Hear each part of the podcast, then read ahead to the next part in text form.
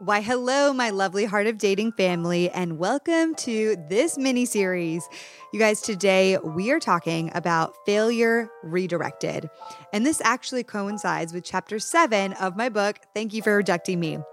Now, if you missed it, our conversation with Carlos Whitaker came out just a few days ago, and y'all, it was fire on fuego, all the things.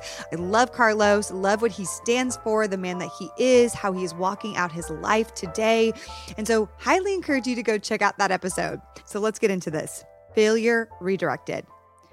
Now, I don't know what season you are in right now, my friend. Maybe you lost your job last year.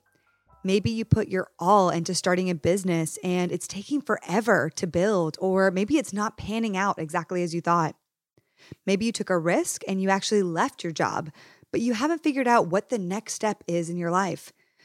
Maybe you put yourself out there with a guy or a girl and the door was slammed in your face with a I'm not interested. Whatever it is, today I want to talk about what it looks like to redirect failure in your life. Now, here's the thing first of all, did you know that this podcast, Heart of Dating, was started in the wake of a heartbreak? You guys should know that because it is true. And I actually talk all about that breakup in chapter five of my book. It's called The Ugly Cry. And that was a really, really, really hard breakup in my life. Now, before that breakup, actually, and I don't talk about this that often, but something you should know is that a year and a half before that big breakup in my life, before Heart of Dating, I was actually let go of my high powered career as a senior buyer in fashion. Yep, that is true, y'all. And if you didn't know, I worked in fashion. Well, now you know. That is a whole different side of my life in my previous times as Kait living in New York and the beginning of my time in LA. And for that, I actually tell the full story of my job in fashion and what that looked like and how I was driven by career and success. That's all in chapter seven of my book. And by the way, you guys, that chapter is called The Dreaded F Word, which the F word we're speaking about is failure. Okay, nobody freak out. We're talking about failure here.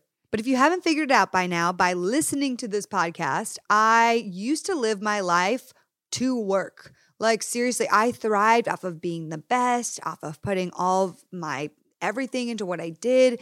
It was honestly my MO for a really long time. I was a very big performer. I'm an Enneagram 3. And honestly, if I'm being that much more honest with you, I still struggle with being a performer and some of those tendencies. Sometimes I'm a workaholic and I have to really learn to continually bring myself back and balance my life. Now, why was it that I was living to work, living to perform?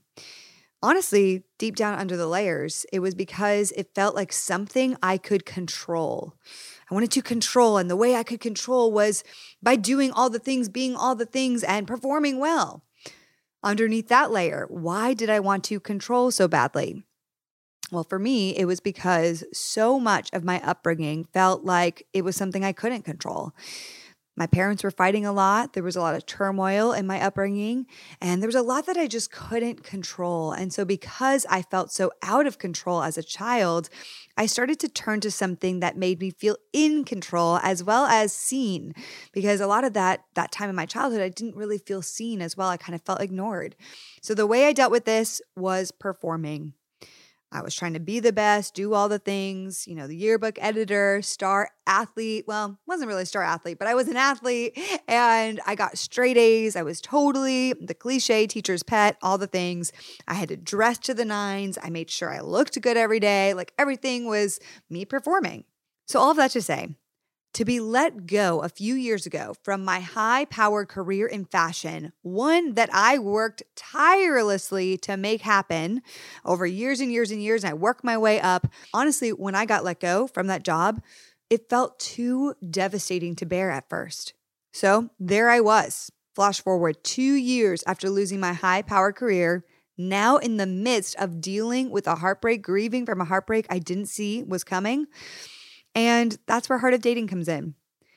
It was in that season of healing and lamenting that God ended up putting a different dream on my heart. He started whispering within me that he wanted me to start a podcast. And when I prayed about it and asked God, like, wait, what in the world? Why would I start a podcast? What is this even going to be about? I kept feeling dating being impressed on my heart. And I gotta say this if you were in the room the first moment that I felt on my heart that I would start a podcast on dating, I probably like took a double take to God and I was like, Excuse me, are you serious right now? Like, you have to be cray cray. I was in total shock. Either I was going insane or God was leading me into some seriously uncharted territories. Now, maybe the idea of a single woman with plenty of failed relationships talking about dating was, in fact, a little cray cray at the time. But here's what I've grown to learn is that God's greatest blessings often come from inviting us to lay down all of our fears, step out, and do something just a little bit crazy. And to do that, it takes a lot of crazy faith. The kind of faith that sometimes makes no sense at all. The kind of faith where we have to release control and really hand it over to God. The sort of faith that causes us to eventually step out wearing that cloak of surrender to do things that seem potentially impossible to us or terrifying, frightening. I never want to do that. Ah! This type of faith inspires us to step onto a moving train in boldness even though we have no flippin' idea where that train is headed. I'll be really honest that I had no idea the first thing about picking up a microphone and interviewing someone, let alone how I would actually get quality guests onto my show. I was like, who's going to say yes to little old me? You know, my mind went to this Rolodex of fears. It was like, I'm not qualified. I don't know how to interview. No one's going to want to listen to me. People are going to think that I'm just a fraud or that I have no idea what I'm saying because clearly I haven't fully done this right in the past.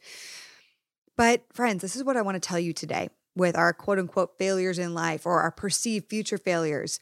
What I've learned about our fears to put ourselves back out there again after failure is this our fears are really helpful gauges or indicators, but they don't have to rule our lives. I say this in chapter seven of my book. When God calls you to something you're terrified to do, He will provide a way through it. I'll say it again. When God calls you to something you're terrified to do, He will provide a way through it. So, here are some things I learned as I stepped out to start Heart of Dating after losing my career and after losing a man that I really thought I was going to marry. This is how I want to encourage you to step out again after you receive a no or a closed door in your life. First of all, if fear pops up, that's okay. I want to encourage you get curious about where that fear is coming from and consciously make the decision to hear what it has to say. Pay attention, get curious with it. I think oftentimes as Christians we're like, "No fear. I will stand in no fear." And I'm not saying that is bad. We don't want to be dictated by fear, but oftentimes our fear is trying to say something to us. And if we don't at least acknowledge the fear, like, "Thank you for trying to protect me, then it will still be there. And it sometimes comes back even with a vengeance, even harder and louder the next time. So pay attention to what the fear is trying to tell you and just have enough strength and discernment to say, you know what, I appreciate you, but I'm not going to let you ruin my life because I know that I need to do this. I know you're trying to protect me. Thank you for doing that. I'm going to do this anyway. And then keep moving forward. Next thing, have a fully surrendered expectation as you step out again and put yourself out there. Now, this has to do with a job, starting something new, or even in dating, okay? Some of the victory in putting yourself out there is just doing the dang thing, stepping out in courage after failure and trying again. I mean, that takes a boatload of courage and bravery. As Brene Brown says, stepping into the ring of courage. But if that job doesn't accept you, or if that side business doesn't become a crazy success, or if your Instagram account doesn't become viral, or your TikTok account doesn't become viral, or even if that guy or girl that you dropped the hanky on is not interested in you, none of that has to define you. Because if you go in with a surrendered expectation in the process, it won't define you. But if you have a really high expectation of this needing to happen, because if it does, it will validate me, it will make me feel more worthy, more lovable, whatever, and it doesn't happen, then you will feel like it defines you. It will hit you really hard and knock you down potentially. So make sure that you have a surrendered expectation as you step out and put yourself out there. And the third thing here is remember, if you are not the quote unquote best or the most successful at whatever you're stepping out and doing, remember that God is still working behind the scenes through all of it. Maybe God's point of having you step out is not so that you have the perceived success that you were potentially envisioning, but rather maybe it's an opportunity to bring you confidence, to provide healing, to make you humble, or give you unexplainable courage to step into the next thing in your life. Whatever it is, it can still be a gift to your soul that should be kept safe and treasured. That's right. Failure and rejection can be a gift to your soul that can be kept safe and treasured in many ways. And I just want to speak this truth over you right now. Your identity, it is not a failure, even if you experience failures. I'm going to say that again. Your identity is not failure, even if you experience failures in your life. When you walk into something with enough strength and perseverance and are willing to face the risk of failure while removing the need for validation and performance or whatever void you have in your heart, I believe that something truly magical happens. You start to boldly take risks. You don't care if you succeed or not because you know that no matter what, you will learn from this experience and you will be better because of it. You will work hard and not to gain validation, but to fulfill a greater purpose that's been put on your heart and to grow into the person that you are becoming. The ultimate truth is this underneath it all, you are a gorgeous masterpiece built with a unique purpose that's being carried out through every single turn of events. So, my question and my challenge to you today is this Are you ready to start walking through your life in 2021 this year believing that it's true, that you are a gorgeous masterpiece, that you were built with a unique design and a unique purpose. And that unique purpose is being carried out through every single turn of events in your life, through every closed door. God is redirecting that quote unquote failure into something else. It is your choice to start believing that. It is your choice. All right, friends, that's it for today's mini series. I hope this encouraged you. And if you're liking what you're hearing, I'm just going to put it out there. Check out my brand new book, Thank You for Rejecting Me. A lot of this that we talked about today was taken from chapter seven of my book called The Dreaded F Word. My book comes out on February 16th, and you can get it on pre order right now.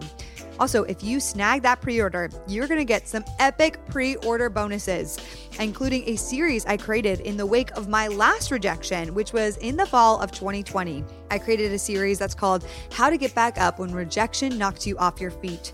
It's the five steps that I took to just start taking steps day by day by day in the wake of an immediate rejection that will help you to just stand back up and start walking forward. So, if you're interested in doing that, I would really appreciate it. It helps me a lot to get pre orders, and that would be incredible. And you can go to tyfrm.com or thankyouforrejectingme.com and you can check out my book and all the places to buy it. All right, y'all. Love you and see you next week.